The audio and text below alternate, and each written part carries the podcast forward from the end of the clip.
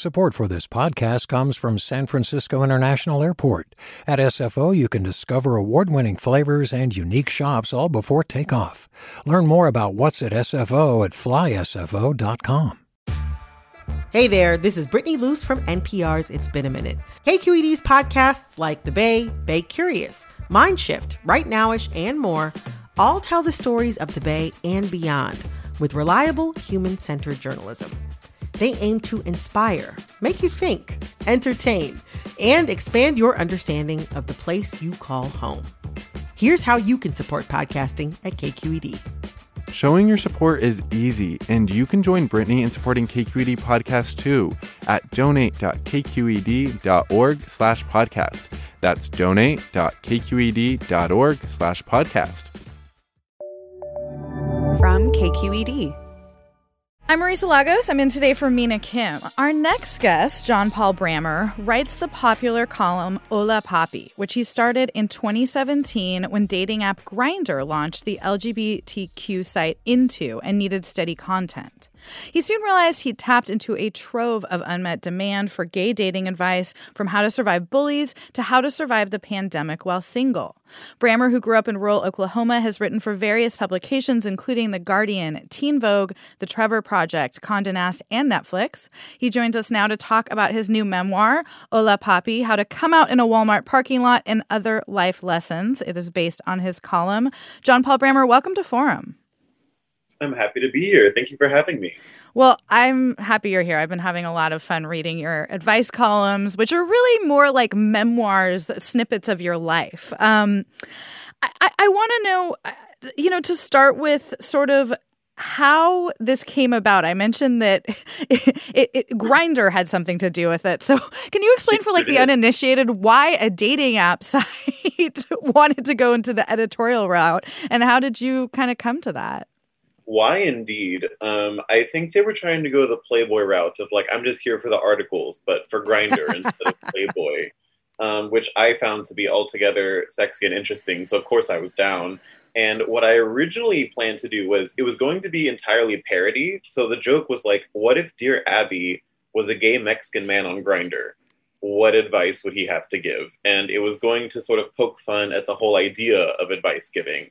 Um, but then in the end, when the letters started coming in, they were so heartfelt, they were so intense that I realized I couldn't just have it be merely a parody forever. So I started taking it more seriously. And that's sort of the DNA of Hola Papi. It's a little bit funny, it plays with the fourth wall a little bit, but at the end of the day, very heartwarming as well. All right, and before we get into the details, I, I think we got to explain the, the title as well. Hola yes. Papi is what people. That's how people were m- greeting you on Grindr. Is that right? Yes, um, because I'm a Latino on a dating app, I often get weird messages, some of which are "Hola papi," um, and I've been getting "Hola papi" for years. So even back in my skinny twink days, people were calling me Papi, and I'm like, I don't know if I'm really a Papi necessarily, but it, it's clearly just something they're willing to throw around at anyone who's a Latino man. So and this isn't just from of, Latinos, right? This is from anyone. This is from anyone. This is predominantly not from other Latinos. Um, Other Latinos, I, I know I always know because they say "sup pa" instead of "hola papi." Um, you know, I'm, I'm I'm very fluent in the language of gay dating apps at this point after years of experience. Um, but yeah, it's a little bit of a reclamation. It's a little bit of turning it around and making it my own thing. Yeah, I mean, and you mentioned that you kind of thought of it as a joke, but uh, you know what strikes me is like advice columns have typically been the purview of kind of uptight white ladies. I mean, you know, and, and and and you are turning this on its head. I mean, did you take any inspiration from the kind of typical Dear Abby, or like were you really trying to push that out of your mind as you started? Oh, I absolutely did because at the beginning, all I had was really like pop cultural knowledge of what an advice column looked and sounded like. I wasn't like a historian on the matter until later when I started looking into it. And what I found actually is that the advice column has historically been a unique pathway for people who weren't allowed to write in other things, sort of being able to find their own voice. So historically, it was a place where a lot of women writers could actually make a name for themselves because it was one of the few places where they were allowed to sort of do their own thing and be trusted with publication. So it's kind of funny that it's always been a place for marginalized writers to be able to find their voice and make a name for themselves. That's so interesting. I never thought about that. Wow.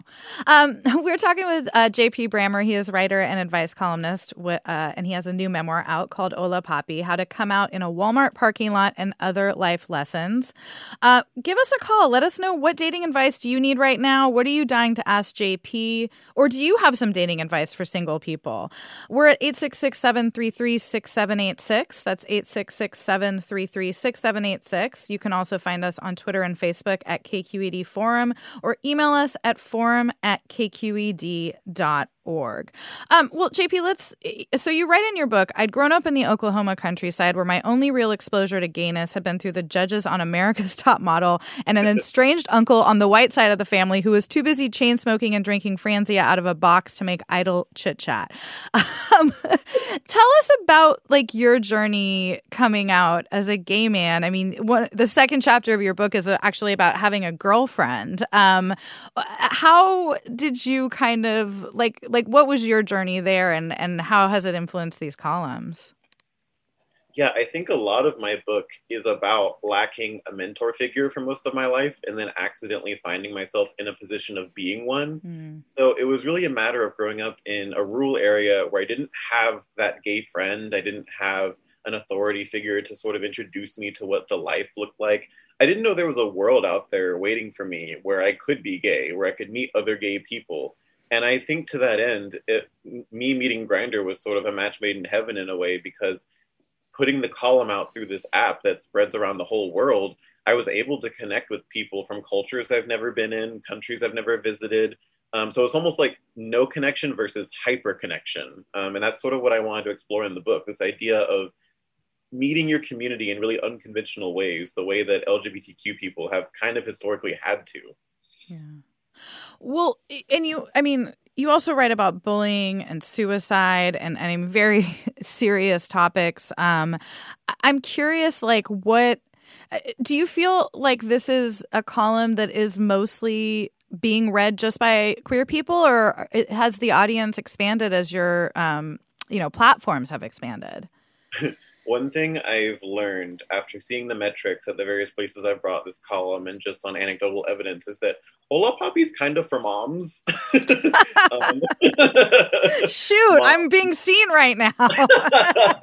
moms just love this column, and I always get the same message. I always get, "Hey, listen, I'm a straight cis lady, but," and then it sort but. of goes. In, how much they appreciate the column. And I just love that because, you know, I think what makes the column a big gay column is the fact that I'm gay, not who's reading it. Um, I have a perspective to offer people. And I think that's part of being a human is listening to what other people have to say who maybe don't live the same kind of life as you or come from a different experience. I think that's really cool and beautiful.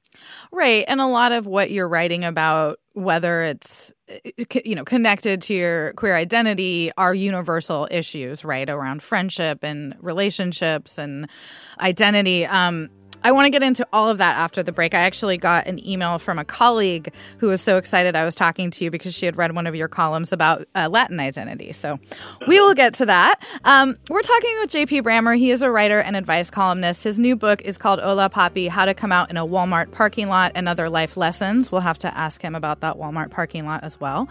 Um, we want to know what dating advice you need. What are you dying to ask JP um, about dating your sexuality, racial identity. He really covers the gamut. You can give us a call at 866 733 6786. That's 866 733 6786. And you can get on touch on Twitter or Facebook. We're at KQED Forum in both sites. You can email your questions to forum at kqed.org. We'll be right back.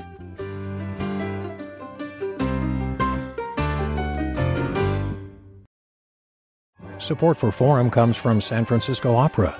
Set 10 years after a school shooting, the critically acclaimed opera Innocence takes us into a complex emotional journey where our understanding of innocence and guilt is constantly upended. Kaija Saariaho's ethereal score collapses the past into the present as a community of survivors grapple with how to move forward. Don't miss the highly anticipated American premiere of Innocence, June 1st through 21st. Learn more at sfopera.com. Welcome back to Forum. I'm Marisa Lagos in today for Mina Kim, and we are talking to JP Brammer, writer and advice columnist of Hola Papi. Uh, JP, I want to bring in Jerome, one of our callers from San Jose. Jerome, go ahead.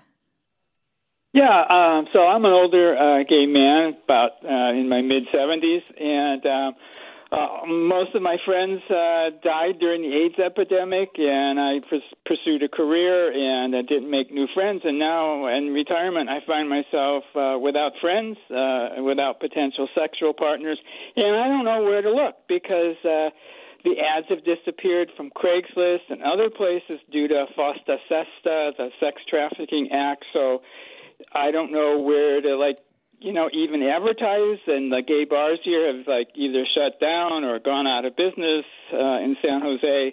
So where does a person my age look for companionship and possible sexual partners? JP, what do you think? Yeah, I think a lot of what Jerome is talking about really points to so many of the systemic issues going on in this country where queer spaces are really disappearing. Um, there's a lot of really harsh legislation that's sort of cracking down disproportionately on LGBTQ people, and that really sucks.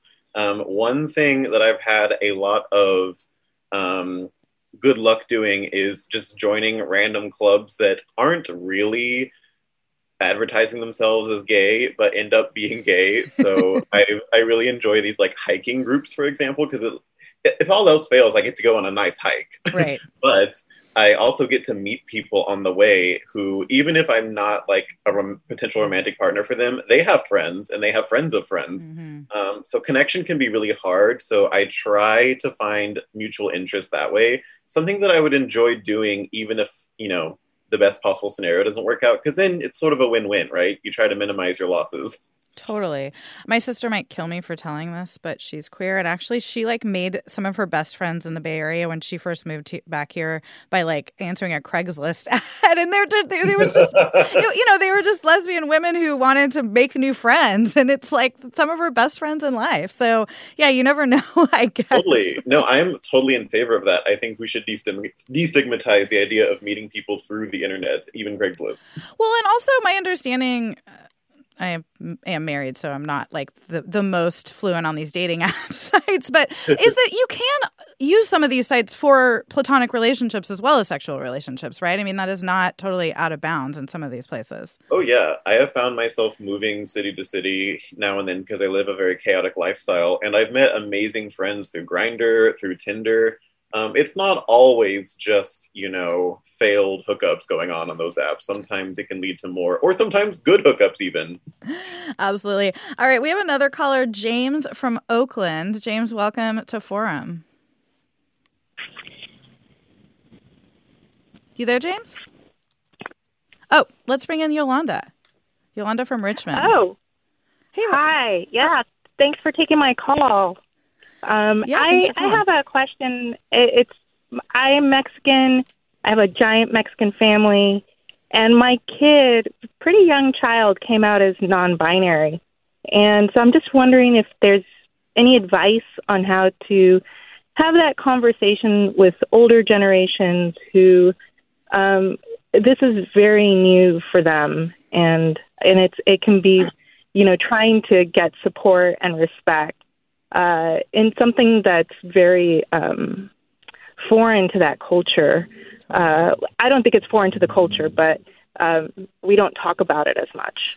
Oh, yeah. This is an amazing question, JP. Have you tackled this one in your columns or have thoughts on this? I'm tackling this in my life right now um, because so my abuelo uh, grew up very poor, had to really fight for everything he had in his life always wanted to be a writer, but wasn't able to pursue that because he had to provide for his family.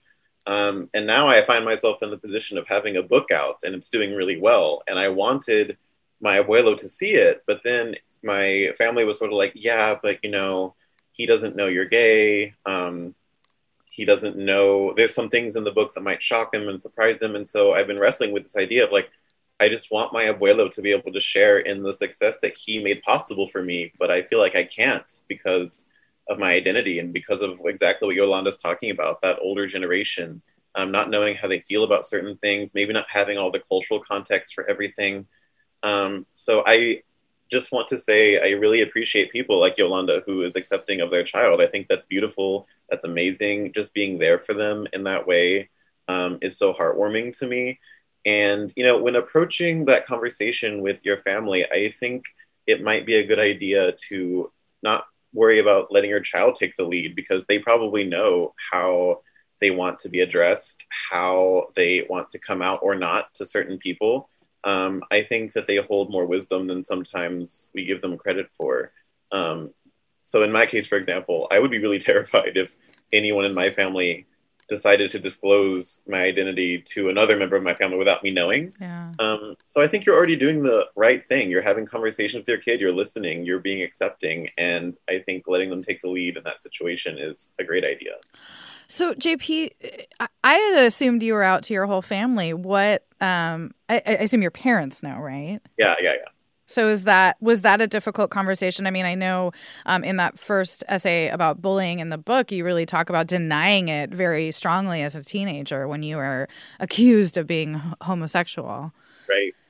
Um, I grew up in such a weird family in that even though we were in a very rural part of the country and everyone around us was very conservative, my parents have always been very open minded. Um, my mom is friends with a lot of gay men. Um, and in many ways, she sort of purposely raised a gay son. Like she was always like I was watching America's Next Top Model on my couch on right. the farm for years of my life. Um, so I, I've always been very open with my family. It's just that you know, being from where I'm from, the environment that I was in, I just didn't feel safe, and that feeling of not feeling safe, no matter how much your parents love you, sometimes it just can't overcome that raw fear of like I can't do this here. Um, well, and it wasn't unfounded. I mean, you got attacked essentially by people you had considered friends right in middle school. Exactly. And the brain is very good at trying to protect you from things and sometimes overprotect you from things. So a lot of that fear that I took in as a kid sort of I kept with me for a long time. Even when I knew my parents would accept me, it didn't really matter. My immediate environment was so hostile. Um, and I think alleviating that is really important for the next generation of queer people because I just don't want anyone to have to deal with that same situation. Absolutely. Well, Rebecca writes, I wanted to know if JP, from JP, if there are instances in which the trajectory of his life was more positively shaped by being gay as opposed to being a heterosexual Hispanic man.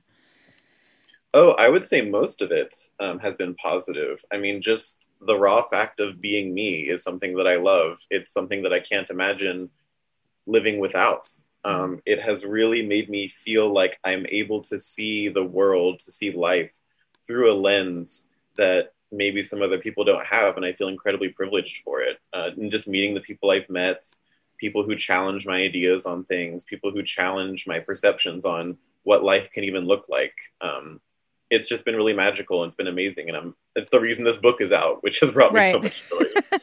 got that, that that whole career built off. Exactly. Of the whole career has been founded on it. Exactly. We're talking with JP Brammer, writer and advice columnist, and he has a new memoir called Hola Papi: How to Come Out in a Walmart Parking Lot and Other Life Lessons. If you have dating advice you want to ask or just questions for JP, since he's now an expert in everything, um, give us a call at 866-733-6786. You can also get in touch on Twitter and Facebook at KQED Forum or email us at K- forum at kqed.org org. Well, you we were talking a little bit ago about your abuelo, and I mentioned that you um, have written in I think in the book and also in various columns and and other places about your Latino identity. Um, and uh, one of them is a 2018 column which was i'm white and mexican why do i feel like a fake latina and um, I really identified with this. This is a, I, I think something. If you did not grow up, say, speaking Spanish in a household, um, but you have, you know, Latino heritage. Um, in my case, like I grew up in San Diego, so I've, I always sort of felt like a fraud because I wasn't, you know, like we didn't speak Spanish, and um, that was not the part of my sort of cultural history that my family was most in touch with. Uh, talk about that, the question, because it seems like it's something you've gotten a lot and it's something that you've kind of thought about yourself. You even went to go work at a tortilla factory, I believe, at one point to try to, to be more Latino. I sure did. That was a rough patch in my life, but it made a great chapter for a book. Right. I, I think that the biggest difference between the way I saw my Mexican American Chicano identity back then and the way I see it now has a lot to do with how I see loss. Because when I was younger, all I could think of was the things I didn't have. And I thought that the things I didn't have sort of constituted a dangerous lack. It was a lack of identity. it was a lack of substance, it was things I needed to get, things I needed to attain if I wanted to feel authentic. But what I realize now that I'm older is that loss is a very active thing. Loss is a living ingredient to who we are. And so my abuelos, you know, not teaching me Spanish because they struggled with English so much. My abuela had to drop out of elementary school because she didn't understand English very well and she did manual labor. Uh, when I look at stuff like that, I think those were decisions they made to try to navigate this country easier. There were things they cut loose to try to move lighter. And I think that loss, the things that you lose, the things you don't have, is just as much, um, it's just as important as the things that you do have. And so for me, not speaking Spanish is a testament to the legacy that my abuelos lived. It's a testament to the kind of life they had to live. And seeing it that way has made me feel a lot easier in my own skin and just realizing that no, that's part of my heritage, that's part of my culture as well. Yeah. I mean, it seems like in in all ways you have become comfortable in your more comfortable in your own skin. Um, I'm curious, do you feel like writing this column and, and the reflection has been kind of a key part of that? Oh, it's been amazing for me. I mean, I'm so privileged. I get people send me letters and they give me a little slice of their lives, and I get them in my inbox every once in a while, and I get to read them and reflect on them and have them challenge my views in a way. Um, and yeah, it's forced me to reflect quite a bit on myself and what answers I want to give because I don't want to give anyone the wrong answer ever. Um, so it's been great for me. And as someone who enjoys just sitting around and thinking a lot, um, it's a perfect job for me. yeah. Um, it seems like you're having some fun. you're listening to Forum. I'm Marisa Lagos. I want to bring in Marina from San Francisco. Marina, you are on Forum. Go ahead. Yeah, so my question is I'm Gen X. I'm a trans woman. I don't have a whole lot of dating experience. I've tried apps like OKCupid and Hinge. I belong to hiking clubs, but I just haven't had much luck. Do you have any recommendations for me? Thanks, Marina. JP, solve it all. Fix everything. Yeah, I would say that this is the most common question I get in my inbox, which is just like, how do I meet people? Mm-hmm. Um, so what it does tell me is that a lot of us are lonely. I mean, I would even say like I'm lonely as well these days. I'm like, how do I date? How do I find people? And I think the answer at the end of the day is that it's hard, it's difficult to keep putting yourself out there and not getting the response you want back. But the thing is, it kind of only has to work once or every once in a little while.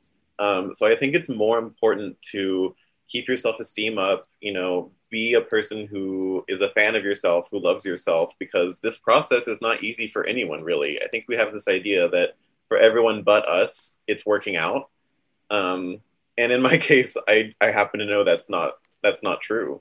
Um, so yes, it's difficult, and I wish I could tell you some surefire advice that would lead you to the one, or at least just a nice date or something. Um, but I don't really have that for anyone because if I did, I would be using it for myself. totally. um, thanks for the call, Marina. Though I think this is really important, and I and I love that like just having you on. I think is um, you know, opening up uh, sort of different types of callers than we might all, always get. Um, JP, let's talk about the pandemic and dating because I feel like this is related. I mean, it's mm. not just that it's hard to meet people, period. It's that this last year we've been isolated, we've been told to stay away from strangers. Um, it's like, you know, there's so much sort of I think there's so much pressure, especially at the beginning, to to really keep your circle tight, and that's like the opposite of what somebody who's single wants to be doing. Um, what I mean, what advice have you been giving around this? And and I know particularly one person was wrote to you and said, "I'm almost 30. Like I I I should be, you know, basically married by now." Right. Yeah. One thing that the pandemic has taught me is how to navigate that pressure, um, because I feel it too. This idea that at a certain age, I should have a life partner. I should be going on better dates. I should be romance should be a bigger part of my life. Um, and there's just been it's just been the case that it hasn't been. But one thing it has taught me is a lot of perspective. So I really thought that once I started dating again, um, kind of being able to meet people outside of isolation, not just on a Zoom date, but at a bar somewhere, that I would be more awkward, that I would be worse, that I would have forgotten how to be a person. But actually, I think that I've lowered the stakes quite a bit for myself in a healthy way because I'm like, listen, we just went through this extremely traumatic event over the past year and a half. We were locked in our rooms. We couldn't really go out. If this date isn't the best date I've ever been on, I think I'm going to survive. That's totally. not the worst thing that could happen. so I actually feel more comfortable having discussions with people. I feel more comfortable getting drinks and having a conversation with someone because even if it doesn't go the way I want it to, I'm just like, wow, it's nice that I'm able to see someone though. It's nice that I'm able to go on a date at all. Um, so managing expectations, I think, is the key to a lot of happiness in life. Yeah. Do you have like favorite questions or types of questions or ones that you're just like, oh God, I am so sick of fielding that? I mean, my favorite questions as Hola Papi are the truly unhinged ones, and I get a lot of those. um, one of my favorites was this guy who was like, So I've had this boyfriend for a while, and he's Colombian. But then he invited me to his Thanksgiving dinner with his family, and his family says they're not Colombian. So he's been pretending to be Latino this oh whole time. God. And I'm just like, what? like, where do you even go with Can that? repeat that? Yeah. Um, and you know, it's not often that, given the kind of advice I give, it can be very esoteric, it can be very abstract. But every once in a while, I like to do the whole like break up with him, sis type thing that you go into advice giving to do. And that's one situation where I'm like, yeah, you need to end that relationship. Do you ever like like follow up with people and be like, actually, I have another question from your question before I write this? um, people sometimes follow up with me. I never really send one back because I think that sometimes they're just using the advice column letter as a way to sort of vent or get their problem out into the world and then sort of let it go. So mm-hmm. I try mm-hmm. not to do that too much. But I do receive letters back from people sometimes. They've all been really positive and they've all been lovely. Um, there's only one that was like kind of weird and funny. Um, it was from this person who said that her queer workspace was discriminating against her for being a Taurus because they were all like Aquariuses or something. And she was like, What do I do? And so I gave some, you know, like ho hum advice, like, Oh, you should probably look for another job. And then she was, she sent me this like really frenzied response, like, Oh my God, they found the letter. I was like, Are you okay? oh my gosh. what did they do to you? What did the Aquariuses do to you? Um, I want to bring in just a couple more comments. One listener wants you to know don't ever assume how a grandparent will respond. The love they hold for you overcomes much. They're often more open than you could imagine. Tell them. So there you go. Some advice for you, JP. um, Thank you. And Gary writes that during my dating days, I found that doing what I enjoy, as you said, was quite successful hiking, backpacking, skiing. So I did these with Sierra Singles section of the Bay Area Sierra Club, and this immersed me in a group of single people with common interest. By the way, the chapter has a section for gay folks. Thank you, Gary, for that good advice. If you like getting outside, check out the Sierra Club. Um, well, we're approaching just the last minute of our show, but JP, I'm curious, like, your last comment just made me wonder, like, do you think people actually really want advice or do they just want to kind of be heard? I think it's both. Yeah. Um, but I think the latter is even more powerful. I think it's that they want to be heard, they want their problems to be validated and they want an authority figure or a mentor figure to kind of tell them what to do. and you are that person. JP Brammer, thank you so much. The Chicano Carrie Bradshaw, as he's called himself, is the writer of Hola Papi. Check out his book, uh, which is called Hola Papi How to Come Out in a Walmart Parking Lot and Other Life Lessons. Thanks for being here. Thank you for having me. Forms produced by Tina Lorberg, Blanca Torres, Susan Britton, Caroline Smith, and our acting senior editor is Judy Campbell. Our engineers are Danny Bringer and Katie McMurran. Thanks for joining us. Funds for the production of Forum are provided by the members of KQED Public Radio and the Germanacos Foundation and the Generosity Foundation. Support for Forum comes from San Francisco Opera. Set 10 years after a school shooting, the critically acclaimed opera Innocence takes us into a complex emotional journey where our understanding of innocence and guilt is constantly upended. Kaija Saariaho's ethereal score collapses the past into the present as a community of survivors grapple with how to move forward. Don't miss the highly anticipated American premiere of Innocence, June 1st through 21st. Learn more at sfopera.com. We've all got those parts of our house where the internet just won't go. Well, if you had wall to wall Wi Fi from Xfinity, you could worry less about dead spots.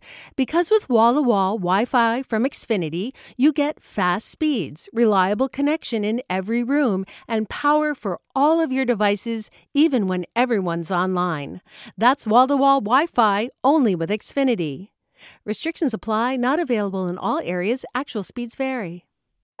All over the country. We need to improve reading in Wisconsin. Schools are changing the way they teach reading. I'm calling for a renewed focus on literacy. We have gotten this wrong in New York and all across the nation. And it's happening because of a podcast. I think your podcast has changed my life. And I'm going to share this podcast with everyone I meet. Sold a Story investigates how teaching kids to read went wrong. New episodes of Sold a Story are available now.